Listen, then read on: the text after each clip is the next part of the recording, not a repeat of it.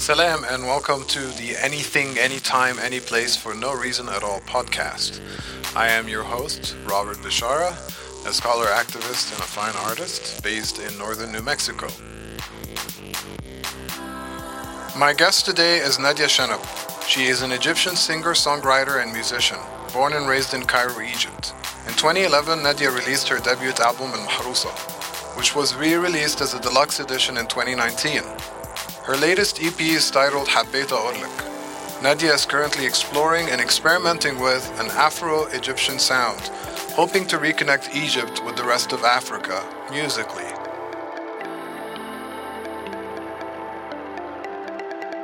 Hi, Nadia, and thanks for joining me on my podcast.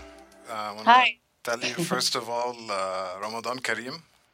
Thank you, thank you. Yes, and uh, how, first of all, I want to ask, uh, how are you coping with uh, COVID nineteen? Um, I've been home for, for several weeks now, and it's uh, it's quite difficult to stay sane um, in the in the current circumstances. And I don't, I personally don't mind being home, um, any for extensive periods of time. It's just I think having everyone at home at the same time uh, you don't get much privacy or, or uh, time to focus uh, on whatever it is you want to do. Even working from home can sometimes be difficult. I know my mom has been complaining, mm. um, but and I'm starting to miss socializing and the outside world quite some quite a yeah, bit. I can relate to that. Uh, so my dear friend Nadia, we go way back. We met 15 yeah. years ago. Can you believe it? Oh my God, is it 15? that makes us seem old, right? Yes, I feel very old right now. yeah, so I, I, when I was like doing the math, I was like, wow, 15 years. Wow. How crazy is that? The way yeah. time passes. I think we met, um, it was my first year at university at AUC. Um, yeah, so I'm gonna get to that, but before I we get into the history bit, I actually want to talk about your recent EP, which is mm-hmm. incredible, by the way. Uh, it's titled, you like it? I love it, and oh, uh, it's called uh, Habita Orlik, which would be yes. translated as "I loved to tell you." Something like that. Yeah, yeah, yeah that's about it. And so the EP, along with uh, a music video, were released on April 13th, right? Mm-hmm. And yes. uh, this is what you write about it. Uh, uh, uh written entirely in Arabic, it harnesses a more Egyptian sound than its uh, precursor, Al Mahrousa, while subtly infusing slivers of African influences from Mali, Morocco, and Sudan. So tell us about the process of writing and recording uh, Habita Orlik, particularly the slivers of African influences on your music. Okay. Um, so I've been working on the content for this EP for quite a few years now. Um, some of the songs were written in 2017, some actually in like 2011, mm. and have just been like kind of uh, cast aside and um, waiting to be revisited at a later date. Um, and in 2018, I decided I wanted to, to to record something, whether it's an EP or an album. I, I hadn't decided yet, but I wanted to kind of collect all the tracks that, in my view, were finished. Mm-hmm and um, I approached um, some session musicians um, here in Cairo. Uh, and we decided to to meet. Um, we rehearsed. We had just one session to, um, in the studio to rehearse, and then the next day we were in the studio recording. Um, the tracks were all written by me and arranged by by me as well, composed and and the lyrics and everything. they kind of they're an eclectic mix in terms of the subject. Um, حبيت like the title track is quite like this light, flirty, lovey-dovey song, kind of mm-hmm. like a declaration of love. Mm-hmm. Um, very commercial sound, like kind of your typical Egyptian pop song. Um, and then the other tracks, uh, some have uh, kind of more deeper lyrics. Um, uh, like Do, uh, the second track on the EP, it's a bit um, it's a bit deeper in terms of the content. It's um, kind of discussing being feeling stuck somewhere, um, almost like between a rock and a hard place, and not necessarily knowing where you're going or feeling like a lot of uh, doors are, are, are, closing in your face. So like the, the word do, uh, like translates into knock. It's kind of like almost this relentless urge for for a good opportunity or something good or something positive to come knocking on your door. Mm-hmm. Um, which I think is a feeling a lot of people experienced after the revolution and the kind of like this this uh, political situation um, here in, in, in, Egypt, and a lot of a lot of young people were kind of just they felt stuck. They don't. They're looking for something, uh, some sort of hope to hold on to, but are are finding it hard to find something. Um, so that was kind of what that song kind of touches on. And to give context to our listeners, the revolution, meaning the 25th of January 2011 revolution in, yes. in Egypt, yes. Um, so a lot of, I think that, that 2011 kind of gave a lot of people hope thinking that change was about to come. And then you're just kind of actually surprised with actually we're not going anywhere. Um, and a lot of people were just very disappointed and felt very, very stuck um, and and depressed about it. So it toys with that idea. It's not completely just about that. It's just also about you know um, self doubt and w- wondering about where you are taking your dreams and whether they are still valid. And it just it has different layers, but it has a lot to do with how I was feeling at that time. Um, and then the other tracks, they they all some of them are just kind of like um, not necessarily very personal, but uh, just that they were an idea that I wanted to toy with. Um, especially uh, Bisalema, it has a more like Sudanese feel, but it also has a very um, um, what's it called, um, uh, like a folk storytelling yeah. type uh, vibe uh, with the call and response as well. So it's very folky. Um, yeah, Bisalema is a very funky track too. You like that one? Yeah. And then, of course, oh. there's Asika Tawila. So there are four tracks in the EP. Mm-hmm. Uh, the EP, of course, is available everywhere, all uh, streaming uh, services. So I definitely recommend it to all listeners. Uh, the single from the EP, Habbeta Orlak, this song reminds me of Aidal Ayubi, actually. Does it? Yeah, wow. who's one of my favorite musicians of all time. Yes, there's, she's one. Uh, do you like her as well? I do, and actually, the funny thing is, Aida Ayubi's music is what inspired me to first start writing in Arabic. Mm. Um, Liverpool, um, I, I, up until that point, I was still writing in only in English, and I was listening to a lot of Aida Ayubi's um, like super old tracks that were like part of my childhood, yes. and it was like an inspiration. I was like, ah, maybe I can let's start toying with this with this uh, mother tongue of mine, you know, and see what yeah. what I. Can so I got something right there, and okay, um, and of course she's an AUCian as well. Yeah. Um, so she went to the American University in Cairo. Uh, but that song in particular, uh, the title track, there's a beautiful nostalgia that you captured in the music. Uh, our wonderful Egyptian folklore. Mm-hmm. And the music video also captures that, which is a really cool video uh, shot in El Fayoum, an oasis not far from Cairo. How's the process of shooting the video?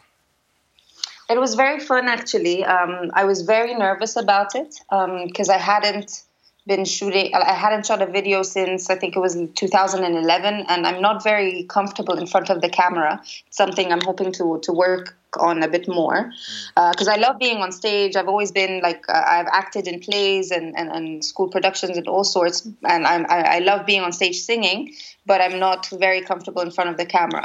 Um, it took me a while to, to find someone that I uh, I felt I would be comfortable to work with mm. um, for the video. Uh, which is actually the main reason why the EP had been so delayed in being released because the, the music had actually been ready since late 2018. Wow. Um, and then I, because it, I, it, stayed like the delay took so long, I, I started revisiting the tracks and I felt like I can, I, I wanted to change some things. So we went back into the studio. I redid some of my vocals and we adjusted some things in the mastering and the, and the levels.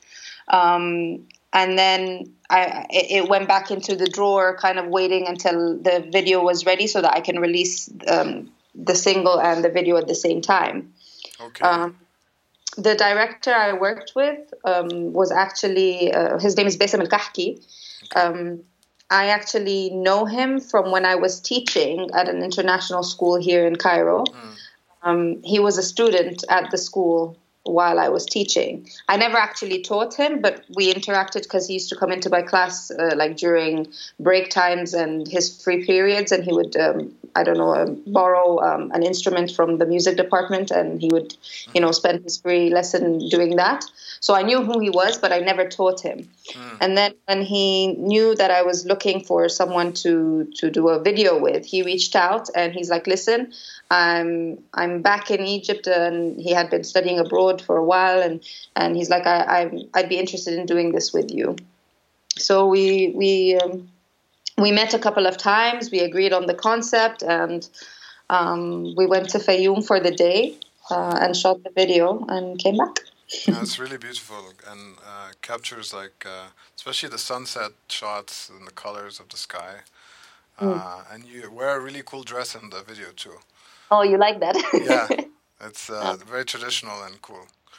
Um, you know, I actually uh, I wrote a composition called Tunis Fayoum, inspired by. by this Tunis. was actually in Tunis, yeah, yeah it was Tunis. So that's interesting. So let me ask you, um, how did you get into music? Like the the when did that start for you? Um, when I was quite young, at uh, in primary school, uh, I was always involved in kind of in, in choirs and school productions. Um, often taking like the, the, the, lead role in musicals and and, and drama productions at, at, at the school. Um, and then I think it was when I was in year grade nine, I, I chose music as a as a GCSE subject. So I, I, specialized a bit more in that and started kind of uh, looking into songwriting and performing uh, a bit more seriously. Um, and I think it was my last year at school that I was expressing to my teachers that I would like to study music at a, at a university level, but we didn't have that back uh, in the day in, in, in, in Egypt. We only had the conservatoire, but like I didn't want to study that. I wanted to, something a bit more commercial, more contemporary. Yeah. Um, and my teacher uh, back then um, suggested I look at the Liverpool Institute for Performing Arts. Um, okay. So I went and I, I did my, my research. Um, this is actually a um, university that's um, um, the lead patron is uh, Paul McCartney from the Beatles, and he it used to be his high school, like it was his secondary mm. school building and he saw that it had become derelict and um, he along with other people took it on and turned it into a performing arts institute. Um, yeah and i'm going to ask you more about um, the school but before we get there like growing up what were some of your musical inspirations? Um, I always, I was always the one that's singing. Uh, I sang at home. I sang on the beach. I sang everywhere. Like um, when it was when we were much younger, I would instead of writing, you know, like signing people's yearbooks, mm. instead of just signing the book, I would write a poem and then sing it out to them. So I was always known as this this person in the class or in the year group that was uh, heavily involved in music somehow mm. uh, and and being creative. Um, I remember at one point when I was maybe uh, 12, 13, uh, deciding I wanted to be a musician and asking my mother, is this something that she would be okay with? Mm-hmm. Um, and I was actually quite surprised when she said yes. I think I, part of me was ex- expecting her to say no and expecting some sort of uh, like uh, argument to to to enroll. Um, but uh, but she was like, yeah, why not? And I'm I don't. I, we never actually had a conversation about that uh, that that talk, but uh, um, at that point, this is what this was one of the things that I wanted to do. I wanted to write songs and I wanted to perform them. Um, but later on, I never took it seriously. So throughout my secondary school, it was just something that I I like to do as a hobby. I never fully considered doing it as a career. Yeah. Um, so it so actually, like, I, go ahead. I was just uh, I, I invested myself in a lot of um, you know physics and maths and mm. this is like the other side of, of, of studying that at school because I maybe part of me didn't think it was um, a serious career or something that I should be doing full time. And so I mean, it sounds like music was always a part of you uh, growing mm-hmm. up. But what were some of your favorite music growing up? Ooh. Um, I had quite a bit of an eclectic taste, I think, and uh, which I do until this day. But um, I used to listen a lot to the Cranberries. Um, I used to listen to Phil Collins, to Aida Ayyubi, to Amr Diab, which I think a lot of Egyptians listened to growing up. Mm-hmm. Um, maybe I don't listen to him much now, but but growing up, definitely he was something I, I listened to all the time. Uh, Cat Stevens. Mm. I had, and then like maybe towards my high school years, my my my my taste kind of changed when it when it came to a point where I was the one kind of um, picking what I was listening to because a lot of these things, the, like mm. Phil Collins and Cat Stevens, these were like what my parents were listening to. Even Aida Ayyubi, this is like my my mother's um, what we listened to listen to in the car. Mm. Um, later on, I I liked uh, Deep Purple and Pink Floyd, and um, I think I ventured into kind of dance music, so techno and trance at some point. Mm um, yeah, so it was. It, I, had, I, had, There's a journey in my taste. It kind of evolved over a long period of time. Right. Mm. Very interesting. I didn't know about the techno side. yeah, that was a, there's a time where like this is when we go out. This is what we listen to. We go out and rave. We have our right. glow sticks. I remember uh, you had a tattoo on your arm. I think of musical notes. Uh, no, I. Ooh, I, this is so funny that you remember that.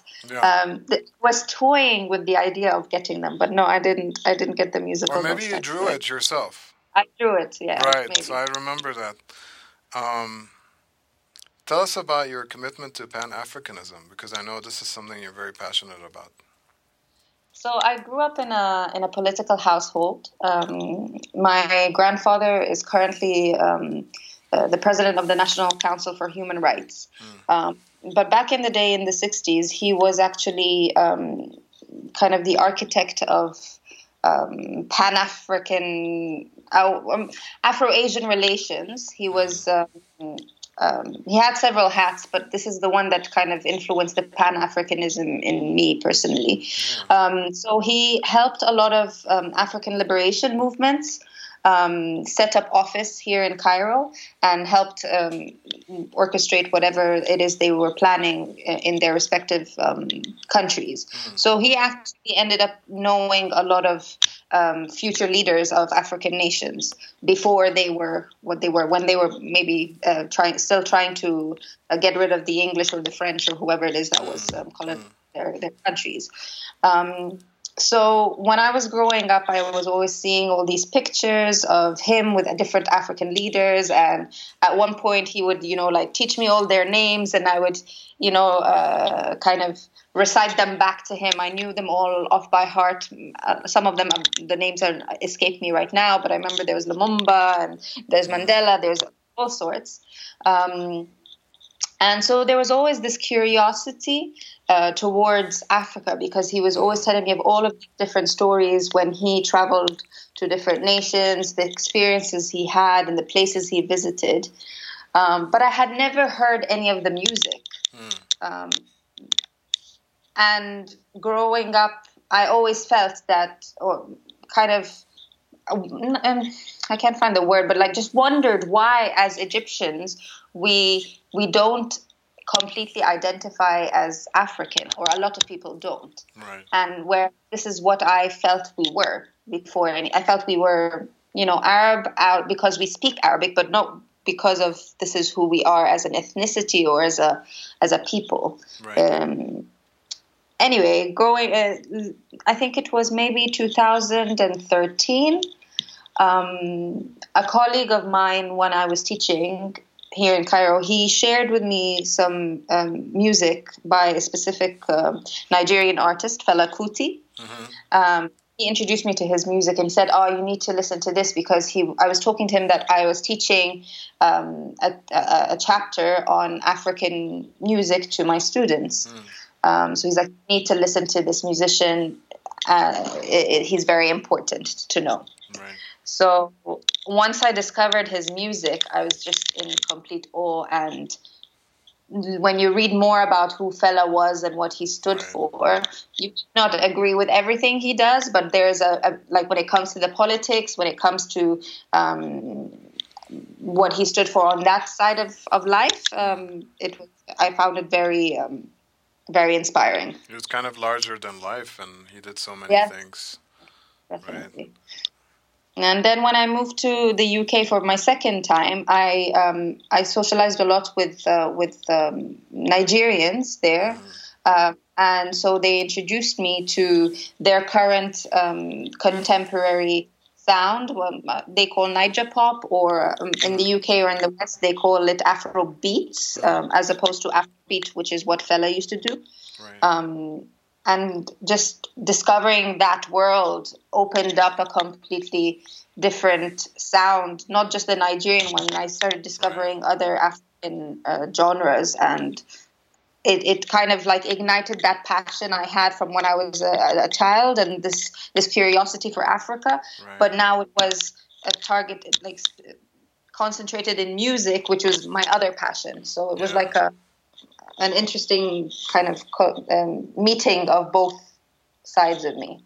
So that's kind of uh, serendipitous, isn't it? Like the seeds that yeah. were planted by your father uh, with these pictures early on in your childhood, and then you finding um, the materiality of Pan Africanism, not just as an idea, but as a reality in the music. Mm-hmm, definitely, definitely. So, do you imagine? Uh, go ahead. Before I even discovered completely like uh, uh, all of these um, the different the, the the different sounds coming out of Africa, I had I had been doing fusion, but like when once I discovered African music, it felt a lot more natural that this is the kind of fusion I should be doing instead of you know um, more just uh, Arabic and Western sounds. Yeah, it's very rhythmic and just like hearing different instruments, right? Mm-hmm. Different arrangements. Um, Definitely. But there's something free about it too, especially the, the more dance oriented uh, stuff, right? There's almost something ecstatic about it definitely and there's there's this this energy that comes out of it the vibe is so different to to any other music i've heard even people who i like sometimes when people come over to my my place well before this lockdown thing yeah. um, or if they're with me in the car this is the kind of music I play something maybe from Kenya, something from from Nigeria, and they always comment like that. The music, it they just want to dance. They can't yeah. sit Absolutely. And it, it has that infectious kind of beat that just makes you want to move. It would be interesting to see you work on something like that in the future. That's mm. uh, very rhythmic and and, and dance-like, right? Um, yeah. Do you imagine so? On the theme of Pan Africanism, do you imagine uh, something like an African Union similar to the EU, but a real one because we, have like a symbolic one, but an actual mm. African Union? there are a lot of talks I think currently happening on on different uh, different fronts. I know some countries have already opened like uh, um, visas upon arrival for for other uh, for people from African countries um, and and all sorts of kind of uh, ease of travel. Mm-hmm. But it, it, needs to it needs some some serious uh, talks between the countries to to help each other out and to to give us as Africans some sort of, you know, advantage. Mm-hmm. And I think if Africa unites together and and and works on the same front, yes. um, there, there's no limit to what we can do because we we have the people, we have the resources, yes. we, we, we so much. Because like in the, um, you know, in the global north and you know Euro America, there's this uh, kind of um, imagination uh, about Africa and poverty and and mm. all of that. But of course, the continent, as uh, there's this history of colonization, but there's also a lot of richness in the continent in terms of people, like you said, culture, mu- music, resources, and so it's definitely not poor. Uh, if anything, we're just dealing with the effects of colonization. Uh, exactly. Right. Exactly. And so if yeah, we unite and we work together and we collaborate, we, we, we're going to be much stronger. Exactly, exactly. The, we just need to decolonize um, our minds because I feel so many of us are programmed to always look at Europe and this uh, um, America uh, to to uh, as if that everything good has to only come out of these two places. Yeah. Um, where when you look for good music, they immediately look to the West. But there's so much art and so much music and coming out of this continent and it is not second best it is is the quality is is brilliant and you i think if we focus more on that and celebrate it more mm-hmm. and support it um, it, it, it, can it, there's no limit to what it can do and I think uh, I want to ask you about this because it's a very problematic term. I know you use it, but you probably use it with some. You, you feel iffy a little bit about it. That that term, world music, right? Which is mm. a very Eurocentric term, right? So there's like all kinds of genres within Western music, but then there's this one big genre for everything else that's world music, right? It's like the label that's like it's like other, you know. It's right. like it, it, it's the other box, and definitely I feel very iffy about it because it was coined in the '80s by um, white men, basically, um, and it's everything that they don't know how to label. Right. Um, it's an umbrella. And you have yeah. It's an umbrella and it's way too wide, you know, like you you have the world even like if you look at the awards and the grammys and you, they have the, the term world music and it, it encompasses so many different things that you can't really compare right. Uh, and and it's a shame um, i don't know how we can go about changing that um, this is something we have to fight definitely it needs it needs more awareness it needs more education um, because even when when I like when I talk about the, the, the, kind of music I want to do, like if I talk about Afro fusion or African music, African music is so vast. You know, you have it, it, Africa is not a country; it's it's a continent, and even within each specific country that exists, it has different genres Absolutely. that are particular to it. So you can't just you know clamp clump it all together and say African music. even that even that um, that phrase generic, is, is yeah. Exactly. Even within I, Egyptian music, you have many genres. Exactly, so. exactly. So you can't you can't generalize. I was at a conference um, a, a, a, couple of years ago. Um, I think it was 2018 in Ghana. It was um, on the off the back of the African Music Awards. Uh, they had this uh, kind of music business uh, conference that was happening, and they were talking about how can we get African music out to the world, and you know, uh, getting people to listen. And then I, I just I wanted to say, excuse me, why are we talking about African music as if it's all one genre? You can't compare. Right. They were comparing African music to reggae. Um, which in itself is an African diaspora kind of uh, right. genre, but you, you can't compare one specific genre to all of the genres of a continent. Yes. Um, and and you also instead of focusing on getting African music out to the world, how about connecting African music to each other first within the continent? Yes. Um, because, like, I know people here in Egypt that had never heard music from elsewhere in the continent. Uh, people in Ethiopia that are may not be aware of what's going on in Nigeria. People in Namibia not aware of what's going on in, you know, in, in, in Ghana or in South Africa. So it's it we, we need to to be more aware of what's happening on our continent first before we want to export it to the rest of the world. Absolutely. Because actually, with the numbers of, of people that we have in Africa, if you have the African population listening to your music, I think you, you'll be set for life. Yes, and then we true. can worry about the rest of the world later. So, related to this uh, point, uh, because you asked the question of why Egyptians don't identify with the African identity, and I actually have a friend, her name is Mai Kozba, who is doing her uh, dissertation on this specific topic, which is why Egyptians have this complex of thinking that they're somehow better than African. Mm. Right? Because it is a complex uh, at the end of the it day. which I think also stems from col- colonization. Absolutely. I think maybe I, I don't like to to to always resort to the same like you know hanging up all our problems on the same issue, but it but it is I think it stems from that. No, but it's very true. I mean, uh, I mean, the, if you look at the history of Egypt, it has been colonized for most of the history, and mm-hmm. and then when it was liberated in 1952 and became a republic, uh, there was like a military regime set up. So I mean, it was decolonization, but still, we haven't yet achieved full liberation, right? Um, Definitely. So uh, now I'm going to get a little bit into the history part, which is uh, we met in 2005. So that's why We know each other 15 years ago. Uh, we worked yeah. on family stories together at the yeah. American University in Cairo, and that's how we met for the first time. Mm-hmm. And for the uninitiated, Family Stories is a slapstick tragedy by Biljana Srbljanovic. I did my best pronouncing that.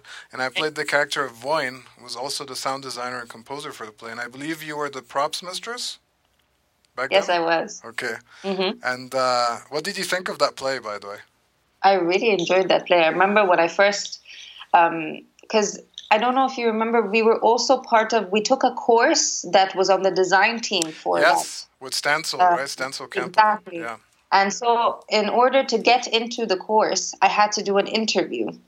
Um, and so they gave you like the, they, they gave us the, the, the what's it called the, the script and we had to come in for this interview um, to to discuss um, our role and why we wanted to do this. And I was a freshman, and that I think it was like. Uh, was it your first semester?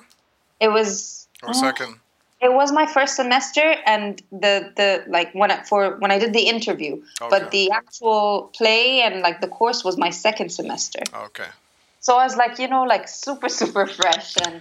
Um, but that's kind of a strong beginning, right? To get involved in I, a, I main stage production. I loved it, I loved it and um, actually, they said that they, they don't usually take on freshmen because mm. it's a 300 level course. But um, I, I, I took it on. Maybe. Maybe they wanted more numbers. I don't know. Yeah. No, no. You, um, I know that you're you're very confident, and so they saw that. Uh, so in 2006, uh, you were also the props mistress for a play that I produced and directed called Jack mm-hmm. or the Submission. Do you remember that? Yes, I do. I, do.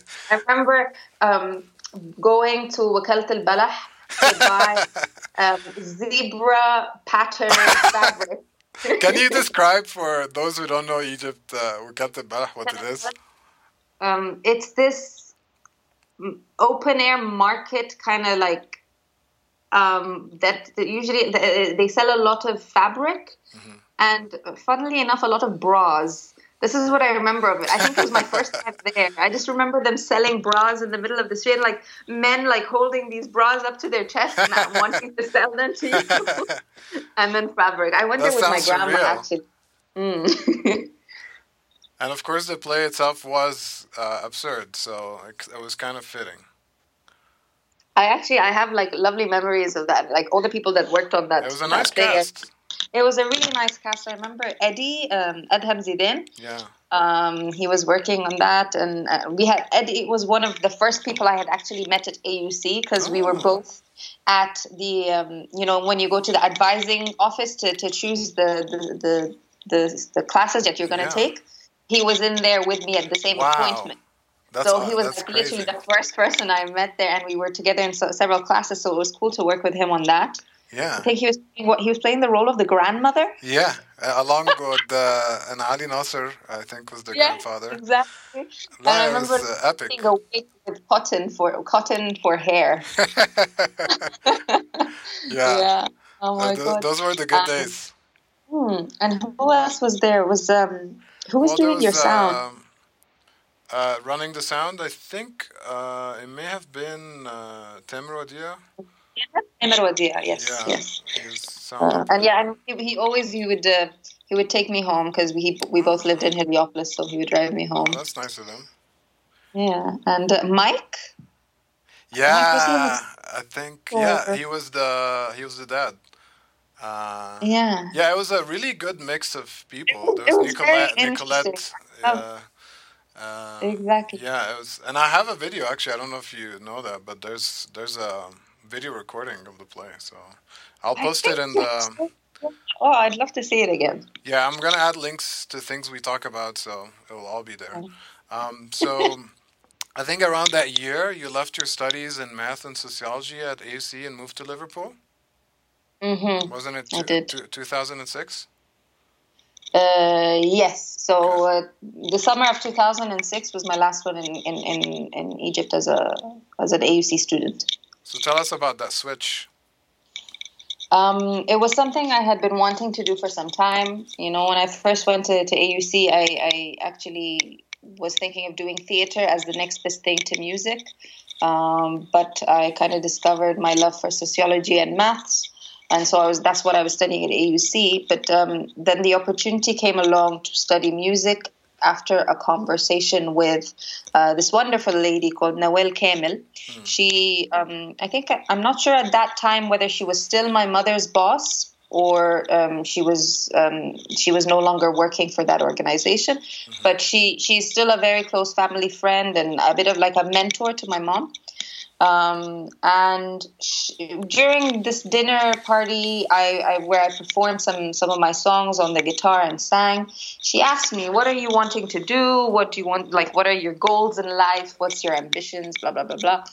And I told her I would love to go and study music, but right now um, it's not really an option. I, I, I had been, you know, um, I had been researching and I had been like uh, talking with people from the Liverpool Institute for Performing Arts mm-hmm. um, ever since my teacher had shared with me um, the name. Mm. And um, I told her I'd like to go there, but right now financially it's not very uh, viable. Mm. So she she she just left it at that. And then the next day I found my mom asking me. She's like, draw up the draw up the financial side of what you what it would take for you to go to the UK mm-hmm. to go to that specific university. Um, so I did, and later on, this lady asks to see them, and basically she offers me a student loan. Wow. She said, "I will lend you the money." Uh, we drew up an agreement, which was quite quite interesting for me because I had to sit, I had to draw up the agreement, so I had to sit and research all of these different student loan mm. contracts from all over the world. And at that point, she was based in Canada, so she wanted it to be based on Canadian contracts, mm. uh, like the typical student loans there. Um, so I drew up a, a, a contract that uh, was tailored to our situation. Um, and she agreed that she would lend me, I think she lent me maybe um, 75% of my tuition fees. Wow. Um, and the, the, agreement was that I would fund, like my family would fund the rest, um, um, and she would fund the seventy-five percent for the tuition fees themselves. Nice. Mm, and that I would later pay her back, and there was interest in everything. So it was it was your typical, you know, agreement. Right. Uh, and so that that allowed me to go. I went and I did my audition. I got in, and and I moved to the to, to the UK to to study music, which had been like a dream of mine for so long. I I, I honestly didn't think it was ever going to you know materialize. Yeah. Uh, but it did. And how was your experience studying there? I loved it. Um, it was so different um, being there because you had all of these you know extremely talented people all around you and not just in music because it's um, it's a it's an institute for, for performing arts. You have uh, people there that are studying dance people studying uh, acting people studying management uh, sound technology theater technology theater design. Um, so you have um, all you know all sorts of talented people from different backgrounds. And so it was it was really cool because anytime you had a project you kind of found people that you can work with right there. You know, you didn't have to go look too far. You, I found uh, musicians to work with. I found people that would work on my set if I was putting on a, a big performance or a choreography or the video and, and so on. Um, people to record with because you had the, the sound technicians there were studying yeah. sound um, engineering, but they needed people to, to record and you wanted to be recorded. So it was a win win. That's nice, that spirit of mm. collaboration and everyone helping everyone. And how was how was living in Liverpool? Um, Liverpool was really really nice. I really like it as a city, and I try to this day like to to visit maybe once a year if I can. Mm. Um, it's it's small, uh, and the people are super friendly. Mm. Um, it has changed quite a bit since I first went in 2006. Like the last time I, I was there last summer, and the it, it just keeps changing changing so fast. Mm-hmm. Um, I often don't recognize certain areas because it's changed so much. But the people are so lovely and warm. This is something that I I, I can't emphasize enough That's because nice. in the north of, of the UK, I feel are a bit different than um, the south, yeah. and it was it was so nice to be surrounded by people from all sorts of backgrounds and nationalities. There was it's quite a healthy international um, um, student quota there. And uh, so, how is it changing? Because you said that it's you know now Liverpool is different. There's a since the I think it was 2008. It was the uh, European Capital of Culture uh, in Liverpool. So at that point, there was a lot of money coming into the city, and so many different like kind of um, uh, just just renovations and, and, and developments in different areas. There were loads of derelict uh, neighborhoods that have now uh, completely changed. There's a kind of a, an area in Liverpool, um, I think they call it the Baltic Triangle, mm-hmm. which once upon a time was just warehouses and um, some some some factories, I believe, um, and is now kind of the cultural hub. There are so many venues, like live music venues and creative um, entities that that now exist there. And there's a, a complete like a, there's an area they call Liverpool One. It's a like an open air shopping mall that completely didn't exist when I was there the first year. It was just like empty land, but it's just completely changed um, the face of um, downtown Liverpool. So economically, the city is like growing, basically. Yes, yes, and also I feel like the the um, the population, like the demographics of the population, has kind of changed as well because um, I think after a lot of Syrians, um, um, Syrian refugees have, have traveled all over, so there's a, a, healthy Syrian population. There has always been a big Yemeni population there. I think it's the second um, kind of. Um, I don't know ethnicity or, or, or second uh, nationality to, to, to be found in Liverpool after mm. British. Wow. So uh, yeah, yeah. So there's a, a, there was always a very big uh, Yemeni population there. Actually, the the founder of the Liverpool Arab Arts Festival in Liverpool is Yemeni. Oh, that sounds cool. So in 2008, your song "Ticking Bomb," which I love, by the way, was featured in my first feature film, Cryptic Reflections. Yes. yes. Do you remember that? I do. I do. I think you you you featured it was um it was not the version that is currently on the album. It was a yes. it was a different version. It was an early version. Uh, before yeah, before Al Mahrusa was out, you know. Yes. Yes. So uh, I supported you before mm-hmm. you released the album. Uh, so in 2009, you graduated from. Is it? Do you call it LIPA? LIPA, yeah. LIPA, uh, and and you said that you've met. You told me you've met Paul McCartney or Sir Paul McCartney twice. Mm-hmm. Can you tell us about that experience? Well, the first time I met him, it was um, uh, it was a one-on-one songwriting session, and so if um, the way it works there, if you're a music student and you specialize in songwriting, you get to um, in your last year um, to meet to meet uh, Paul McCartney, and he um, sits with you to discuss one of your songs. It could be a song that you're still working on, or something that's finished and you want to get his opinion. It's it's completely up to you. So um, I, I, I actually shared Ticking Bomb with him. Uh, I remember his he, he really liked it, and he, he he had one comment. I think he one of the sentences I repeated. Uh, the word all or something like this twice, and he said just remove that word to make it flow uh, better. Um, so I don't know if you can call that co-writing with Paul McCartney. well, uh, uh, did he listen to the version that was in my film? He listened to um, a live version because I oh, had okay. um, before meeting him, I had had my my like final year showcase, and we recorded um, the live performance. So that was the that was what he heard. So it was a full band, you know, two percussionists, drummer, backing singers, um, guitar, bass, violin. Yeah. The problem, mm. if you give him credit, I mean, it's nice, but you'll have to pay him. I'll have to pay him royalties. right. I think the thing is he he removed a word. He didn't add a word, so maybe right. I'm okay. That's true. That's true. um, and then uh, in 2010, of course, you finished your first album, El Mahrusa. Mm-hmm. Um, and uh, how do you translate El Mahrusa, by the way? Do you have an do, English version of that? A literal translation. It means the guarded one, but it's it's a it's a term that is often used to refer to Cairo Right. uh, or to Egypt, isn't it? Masr al-Mahrusa. Masr Mahrousa, yes. Mm, and it's also um, the Mahrusa itself can also be a, um, a, a name, a female name. Mm. Like, uh, And so this this album was recorded in Liverpool with uh, a group of musicians from the UK, Sweden, Norway, and the Netherlands, right? Mm-hmm. And I think uh, that year you established Hamzat Wasl Records in the UK. name. Yes. And then in early 2011, uh, El Mahrousa was digitally distributed through Hybrid Records, which no longer exists. hmm Uh, but then it took a while for the album to be officially released uh, in Egypt. Tell us about that struggle.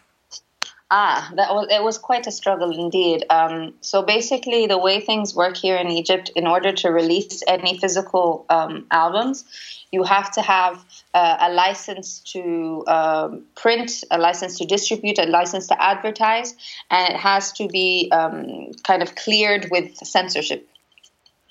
Um, so it took us about two years to get all of that done because in 2011 when the revolution took place uh, a lot of things were on hold. People weren't actually you know uh, going into work every day. I remember when we were applying to get things approved they're like oh the lady that has the key to the drawer that your file is currently in is not here today or tomorrow. And this was like a your, you know your typical excuse. This is what we were Night- hearing nightmarish bureaucracy, basically. Exactly. And it took me quite a while to get everything approved. I had to go through three lawyers to eventually get all my paperwork done. Um, and also here in, in Cairo, they they don't really um, they ha- I don't know they haven't caught up with the times, so they don't understand that you can release music without necessarily having a record label behind you. Um, so they pushed me to have to um, open um, a, a branch of Hamzat Wasl Records here in Cairo when it was something I wanted to do eventually, but like I had, I, they they pushed it forward so that I can get all the licenses that I need without having to find um, a third party to be involved. Mm. And so, uh, you know, it was a struggle, but eventually it was officially released in 2012. And Yeah. it was a number one bestseller at Virgin Mega stores during its debut month, which is fantastic, so right? it How did that was- feel? Oh my god, it was such a surprise, especially the way I found out. Um, so I was uh, in in one of the malls here where Virgin is, um, and just go. I was like, let's go check out where they've put my CD and how they how they've displayed it. Um, and I found it like on they have this column that has several um, shelves, and it was like all the way at the top. And I was like, why have they put it all the way up there? Nobody's gonna see it. You, it's not even eye level. So I was just about to, you know, like complain or see if I could talk to someone if they could put it somewhere better. And then I realized that there were numbers like on every shelf. There's like a one, two, three going all the way down the shelves. So I asked someone, I was like, what are these numbers representing? They're like, oh, these are our best sellers. And I was like, oh. And it just took me a moment for it to sink in that like my album is number one at Virgin. You know, this Yeah. is something that you, you you you only dream about. You know, as a kid, like to be this this number Right. one uh, album. And so I pulled out my phone so I can take a photo. And the lady was like, "No, no, no, no, you can't take a photo of this." I was like, "No, you don't can. This is me." I was like, "I'm the lady on that on that on that on that CD." right, right. So she's like, "Okay, okay, okay." Wow. So it was, uh, it was that- quite fun. and especially after two years of like struggling with the censorship Exactly, committee. Because the censorship, you know, they did they they had um, they they didn't approve of two songs. Oh. There was Anabin Mosre which is the anti FGM uh, track. Yeah. Um, and they, I don't know, they, they had problems with with these with two verses of that of that of that track. They want they're like, if you want it to be released, you need to remove these two two verses. I was like, the whole thing is three verses. You've just removed two thirds of the song. Right. Um, and there was also Cairo's minarets, which they um, they didn't like the fact that I used the word minarets. Hmm. Um, Interesting. I wonder yeah. why. Um, so, do you know how many um, copies were sold of the album? Mm, I don't have the figures, unfortunately. Okay. But it, I've I had I think they weren't that many. Like I think I, I didn't print more than two thousand. So. Uh, it's nice that at least it was independently produced. Yeah, so exactly. You don't have to share profit with anyone. Exactly. Cool. it's on mine, but like yeah. to, to, be honest, there's not, not much there. right. So tell us about the deluxe edition, which came out last year. So, um, because I had problems with the, the company that was originally distributing my digital um, uh, release of Al Mahrusa, um, I had them um, kind of take it down from all the digital platforms. Mm. and I wanted to, to get it back out there. Uh, but instead of just getting it back out there um, quietly, I thought let's do a, a re release uh, where we include three songs that weren't originally on um, the standard edition. Um, so it included Egypt's Waiting for Me, which was a song that I had released um, in 2011, kind of um, in solidarity with the revolution. Mm-hmm. Um, we had done a video, uh, but it was never put on any digital platform other than YouTube uh, as the video. Yeah. And there were also two fully English tracks that I originally recorded with El Mahrusa, but I didn't include them in the standard edition. Um, so we thought, well, now's a good time to, to get them out there instead of having them, you know, kind of hiding, gathering dust. So we, we I, I signed with a new distributor and we got it out there last October. That's nice. And uh, you know, I'll tell you a funny trivia. Uh, in 2011, two weeks before the revolution started, I organized the first vegetarian festival in the history of Egypt. Oh wow! At uh, Ahmed Shawki Museum. Oh, so cool. So the yeah, and imagine two weeks before the revolution, and it was very well attended too. That, it, that that that the whole world got turned upside down. and it, it was well attended. I was surprised. Um, and uh, so um, around in 2012, you also got your teacher qualification, and I think you were teaching music and drama at Modern English School, Cairo. Mm-hmm. Yes, I was. How was that experience of teaching? It was a it was a very interesting experience because Modern English School is also my school. It's the school that I graduated from, so it was very interesting experience going back and and and experiencing it as a teacher, not as a student. Mm. Um, and especially when you have some teachers that were that are still there that used to teach you. It wow. was surreal, you know, like that. I like I didn't know what to call them. Do I call you Mister and Miss, right. or like they're asking me to call them by their first name? Uh, so it was a, it was interesting and and a bit. It took a bit of getting used to. Right. Um, and I got my teaching qualification while I had already started teaching there. I was uh, I was a teaching assistant to, to start, and then. Mm um, situation. Um, so there were a few changes, and I, I, ended up teaching classes while I was being getting my qualification. But I, I, I love teaching. To be honest, this was something that as a kid I had always seen myself as being a teacher. Um, before music kind of took took over um, my my life uh, or my aspirations, it was always like I I saw myself as being a teacher. So it was nice to kind of get to live that dream. Um, I was still no doing teaching, right? I'm no longer teaching. No, no. I've, uh, I that, can see you. Uh, you know, um, giving speeches about. Um, you know what we just talked about earlier, like the different kinds of music in Africa. Mm. Like that would be so nice to actually like start some kind I, of uh, workshop and go around and teach that. It would definitely be cool. I, I don't mind the idea of getting back into teaching. Actually, I think um, I would like, I would enjoy it. Maybe even more if it was um, students of a, of a um, like a higher age, yeah. because when because I was teaching students from I think 11 years old all the way to 18, and it's such a yeah. you know, diverse experience. And the the younger ones, it's all, basically yeah, and the, the younger you're, you're you're you're spending more time disciplining and asking them not to rock on their chairs and not right. to spit at each other and not to pull each other's hair, you know, that kind of thing. Right. And wanting them to pay attention when it's 25 kids in one class and they're taking music because they have to right. or drama because they have to. But then the older students who are have actually chosen this subject yeah. and are actually interested in, or have they a skill.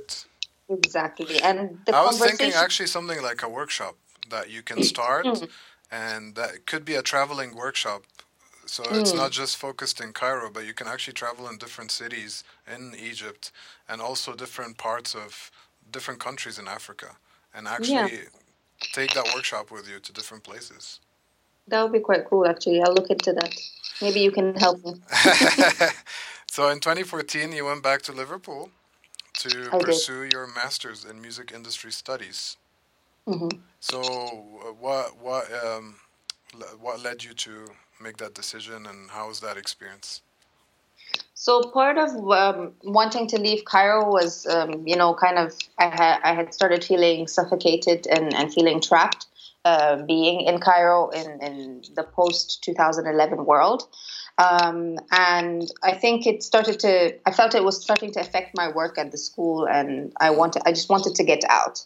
So I had started searching into the idea of doing my master's. So I was looking at Liverpool again, or going to Spain.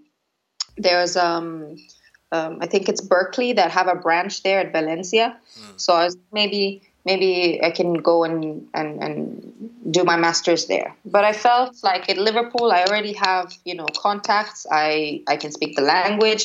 Um, I, there will be almost no settling in time because I already know the city. Yeah. So um, I favored I favored that. I think it was also cheaper. Um, I have a so feeling I, that Liverpool is in is like a city in your heart. Yes, yes, definitely. It's my second home. Right. I feel like uh, I'm an honorary Scouser. There are certain situations where my Scouse accent comes up and I sound like I belong there. oh, can you actually do a, a impression of uh, Beatles band members? No. no? I, I, I, can. I can. I, I mean, can, you met Paul McCartney. You can at least do Paul. Yeah but I can't. I'm, I'm so bad with him, like with impressions. However, what I can tell you is he knows a few Arabic words. Oh, really? I didn't teach them to him. He already knew them, but he was he was very um, eager to share them with me. And when he when we met for the second time, he remembered me uh, when it was, it was on the in our the graduation day, and he said like he repeated the same four words that he knew. what did he say? He says um, he knows. Uh, salam, shukran, and barakallah. very, very random. That's, like, that's okay, cool, shukran though. and salam, I know, you know, they, they make sense for you to know, but barakallah right. was very an interesting one. Yeah. Hmm. So in 2015, you graduated with distinction, mm. and uh, you performed that summer at the Liverpool Arab Arts Festival.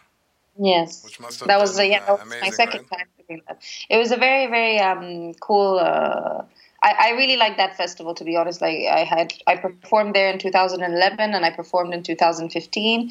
I also worked with them briefly as like a, a freelancer and as an intern in their office. And the people that run uh, the festival um, are, are so lovely. They they feel like family to be honest. So every time I go to Liverpool, I try to see them. Uh, I keep in touch. Um, and I think they do a lot of a lot of interesting work to kind of um, bring the the Arab community that lives in Liverpool closer, and to um, also expose the, the Arab arts in all in all its forms to um, the Liverpool audience. And I'm sure people in the UK come from different cities to attend this festival, right? Yeah, some especially because Liverpool is is you know uh, the location uh, in the northwest, so a lot of people in the northwest can easily come. You know, even for events and leave the same day. It's close to Chester. It's close to Manchester. It's close to. Uh, uh, Leeds even and Newcastle you can you can go and come back you can actually do London you can go venture up from London it's it's a two hour train so right it's not too bad yeah and so that year 2015 you also moved to London so what, what made you do that?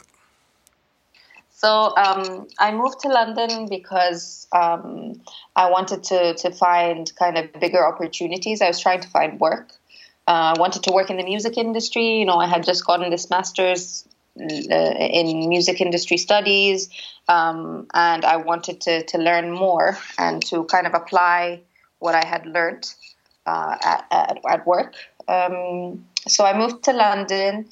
Uh, to East London specifically, which gave me a whole new perspective on the city and made me fall in love with it.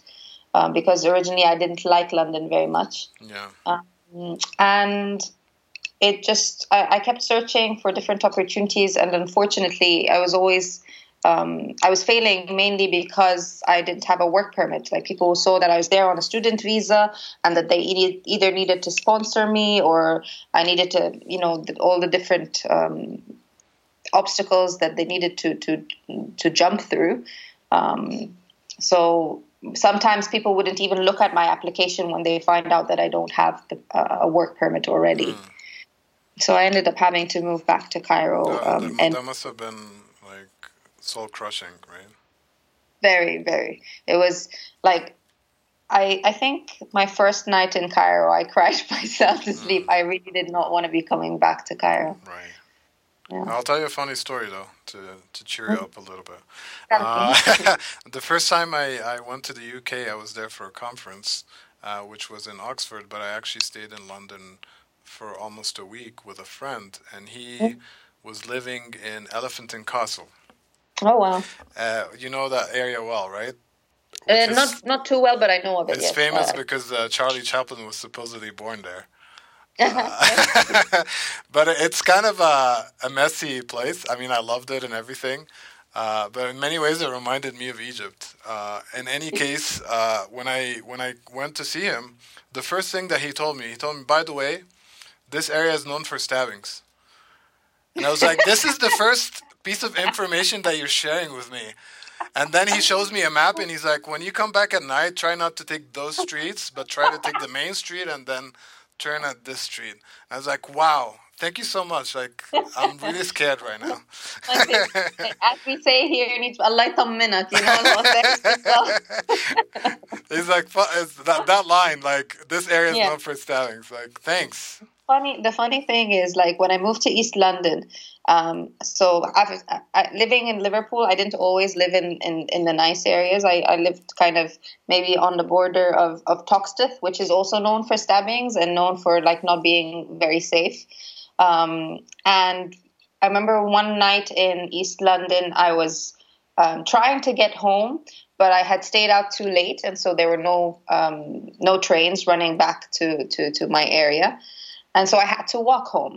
Uh, I could also, I think, at that for some reason, I think maybe it was a Saturday night or something. There were so many people out, so the network was really bad. So uh, I couldn't uh, get an Uber. I couldn't get anything. My network, I couldn't even see the map wow. to make sure I was walking in the right direction. And I just eventually I walked. I think it was maybe a forty-five minute walk, and I got home. But people were like, stopping me uh, when I was asking for directions. Mm. Like they were so shocked that I'm gonna walk home. You're gonna walk home in East London, you know? I was like, dude, I come from Cairo and I lived in Toxteth. I'll be right. fine. Right. yeah, and uh, so the second time I went, I was also there, and the second time I went to the UK was for a conference as well. But I went to Manchester. I haven't been mm. to Liverpool yet, but I'd love to visit. Mm, sure. uh, but I really enjoyed Manchester uh, and especially I was staying near the Curry Mile, so I really ah. like that area. Yeah. Um, so, in uh, 20, 2016, um, you started working at Ubuntu Art Gallery as the gallery manager. Yes. And uh, I think I've seen uh, a lot of pictures of you on social media uh, in that capacity, and that sounds like a really fascinating experience. So, can you tell us more about it? So when I first moved back um, from London, it took me a while to kind of get used to being back, and and I had all of these hopes and dreams and projects that I wanted to do, but they didn't really materialize. Um, and at one point, my stepfather, who owns Ubuntu Art Gallery, uh, said, uh, asked me if I would step in just to help out with um, uh, they were having some staff shortage because one of the staff members was uh, doing her, her final year exams, and so she couldn't come in every day anymore. Um, so I, I, just kind of stepped in to fill, you know, a, a couple of shifts. Mm. Um, and then things went okay. So he asked me, How would you like to take on the role of gallery manager? We're looking for someone to manage this place. So I said, All right. He's like, It, it can be a temporary thing because I know you have all of these different plans you want to do with your music and, and all these different projects, but um, you can, you know, take it on until you feel comfortable or until you, you, you no longer want to.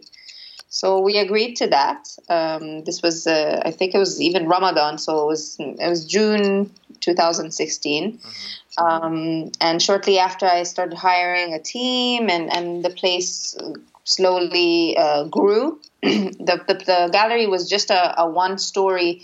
Uh, kind of small space, and then eventually we took on um, the floor above and somehow like connected them too together, and we host two uh, exhibitions um, every month. Mm-hmm. Um, and we take part in international art fairs. So I usually liaise um, with these um, kind of entities and, and, and end up traveling, which is quite cool. Yeah. Uh, so we've been to Morocco, we've been to Dubai, we've been to London and New York and Miami, nice. representing you know representing the gallery and and taking Egyptian artists work with us there to, to kind of showcase and, and sell. Very cool. Mm. Are you still the gallery manager or? Um, so I stepped back uh, in a, a, lot of my responsibilities, or maybe my time. I still uh, do work with them, and okay. uh, but my role has just kind of slightly changed. But we, yeah, they still call me. Uh, my title is still the same. okay, that's cool. Um, so starting from 2017, there's a, a, that's the beginning of your um, travels to different African nations. Mm. Um, so tell us about the different countries you've been to and some of the highlights that you want to talk about. So in 2017, my first kind of you know uh, excursion beyond Egypt in in Africa it was to Gabon uh, in Libreville um, basically, there was a workshop that was held by Berklee uh, in Gabon because they were opening up um, a university there or in partnership with the Gabonese government called the uh, African Music Institute. um, sadly, the, this this institute has not yet officially opened its doors. It's, it's, they were supposed to open up in 2017, and this workshop was a kind of like a publicity marketing stunt for for the university. Um, they had, I think maybe it was 80 or something different musicians from all over Africa to come in to attend this week long workshop. Uh, you only had to pay for your flights. They covered your accommodation and uh, the cost of the workshop and your your uh, breakfast and your lunch. That's awesome. so, yeah, it was really cool. So I got to meet amazing musicians from all corners of, of the continent, um, lovely, lovely people, and all of the the all of the workshop participants that were not from Gabon were staying in the same hotel. So we kind of turned it into like a, almost like a campsite or what you know like what I imagined summer camp to be like because we were with, with each other all, day and all night and just people playing music and and and wow. Collaborating and, and performing and it was it was a really really good experience. Yeah. Uh, we had amazing teachers there that uh, maybe some of the things that I was being taught at the workshop were not new to me because um, I had already, you know, been taught it at uh, either in my master's or my, my, my undergrad degree.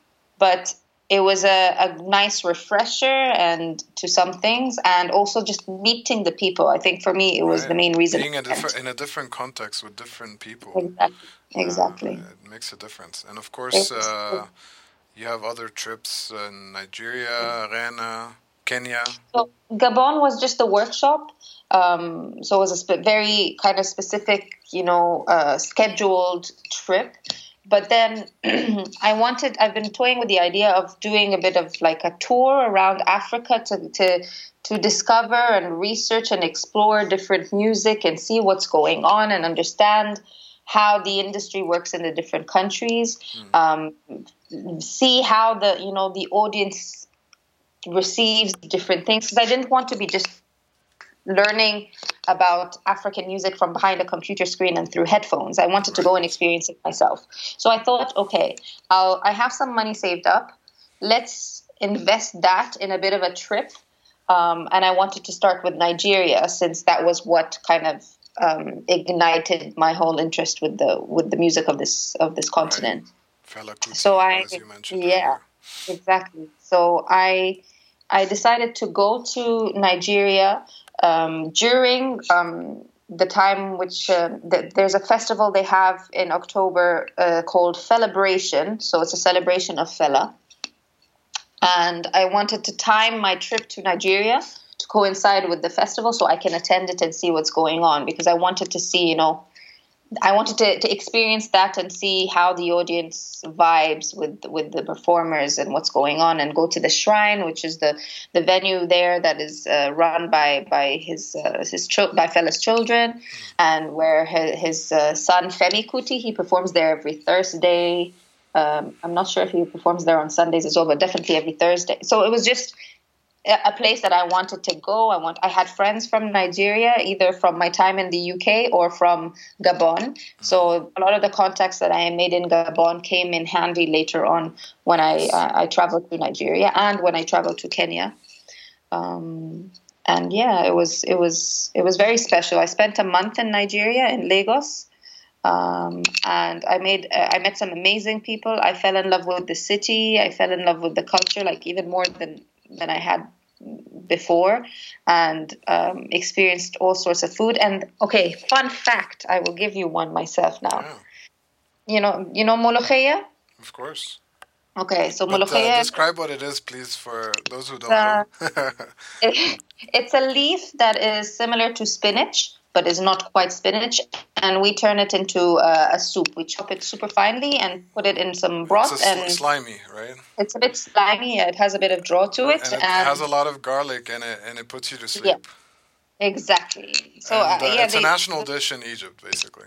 Yes, yes. And actually, you know, about the, the whole put you to sleep thing, you know, I've heard that the, the ancient Egyptian priests used to burn molokhia in the temples to mm. induce this, like, uh, uh, this, I don't know, trance like state for the people when they enter the, the temples. Don't make um, me sad, uh, Nadia, because I don't have any molokhia here and I haven't eaten it in years. It. So I'm like you suffering. Can, I used to find molokhia in Liverpool. I'm sure, and um, my sister finds it in New York and in Chicago. So I'm sure you'll find do, it if you. I have to search because I haven't found it yet. You'll find the frozen ones. Yeah. Yeah, but uh, so the fun fact is Nigerians also eat molokhia. Oh, that's cool. And they make it very, very similarly to ours. Um, however, they don't have the garlic, um, in like infused uh, paste, the the the, the They don't do that uh, the garlic. Right. They, they just have it and they, they don't, don't, eat it with. They don't like fry the garlic and yes, add it yes. into the molokhia. Mm. And by the way, the molokhia, um, Egyptians like to eat it with rice. Mm-hmm. Uh, I like to eat it as a soup. Like just, yeah, me too. I, I like I it that much, and uh, yeah. and the thing is, uh, when I did some research about it to look at the nutritional facts, it's much more mm-hmm. nutritious than spinach. Like really? If, if, you actually, yeah, you can just look it up. Like the things that it has, it's just crazy healthy for you. I love it. It's one of my favorite dishes. Like it's something I could possibly eat every day. I, uh, so that's cool. How do they eat it? Do they eat it with rice as well? No, they don't eat it with rice. They eat it with um, like swallow. So it's uh, they they make this paste that okay. that could be made from different uh, types of flour. So it's a bit like a dough, uh, and you, you you pinch a bit of it and, and you eat it with they, they they kind of scoop it up with with the dough. Um, so I I can't yeah, and I think they they have a red sauce that is similar to our dema that they also include with it. Another fun fact: I think Japan also has molokhia. Really, which is very strange. Yeah. Um, so, um, what what do you think? I know you worked. Um, uh, for Mustaqil Records as their marketing mm-hmm. manager. But I really want mm-hmm. to know what do you think of the music scene in Egypt, particularly the independent music scene? Well, I think we have so much potential. We have so many talented people, but not enough uh, platforms and, and support systems for them. Um, to kind of you know um, emerge and to to have a, spotlight shed on them. Mm. Um, Mustaqil has been around for for I think is it over ten years or so, and um, they do a really good job uh, with with um, with some artists that they work with, uh, but they're just one company. You know, I think I feel like they're, they're, the only company that exists that does what they do. So Mustaqil also has sister companies that all fall under the umbrella of um, the big kind of mother company called Iqa. Um, so they have um, uh, Al Muharrik, which is a booking agent. They have Ma'azif, which is an online uh, Arabic uh, mag- music magazine. They have um, uh, Samsara, which is the, the, the management agency. So they have, and I think they have um, a, a, licensing and sync agency as well called Awiyev. So they have, you know, they cover all sorts of uh, aspects of the music industry. Um, but we need more of that, you know. At the end of the day, this is one company. You know, resources are limited; they can only do so much but you, we, we need more platforms and more people working in the industry and because there are so many so many talented musicians sure. but they can't take their talent and their skill and their art further because you know you need a support system for that and i always tell my friends here in the us that this is hard for them to imagine but the art scene in egypt at least when i was living there was especially the underground art scene was very inspiring and, and there's a lot mm-hmm. of crazy experimental work in terms of dance, theater, music. So, uh, but when I was living in Egypt, the first independent label that I remember is 100 Copies, Mahmoud mm-hmm. Rafat. Do you remember them? I remember them. I met Mahmoud for the first time a couple of months ago okay. um, by pure coincidence. But yes, I, I have. Many, many years ago, he was like, it was a a very small operation. I think literally they were producing 100 copies for, exactly. for each album. Uh, mm. But they did a really good job. So people like Maurice Louca. I have so much respect for him. Maurice exactly. Louca, I think, uh, started with uh, with 100 copies before, you know, uh, you before know, going to any other them. label. So mm. that's his begin- beginning, really. Mm. Um, so, uh, because of your interest in Pan Africanism, and uh, have you collaborated with the Nile Project um, I applied, but I didn't get in. oh man. Yeah. You're the so, perfect person.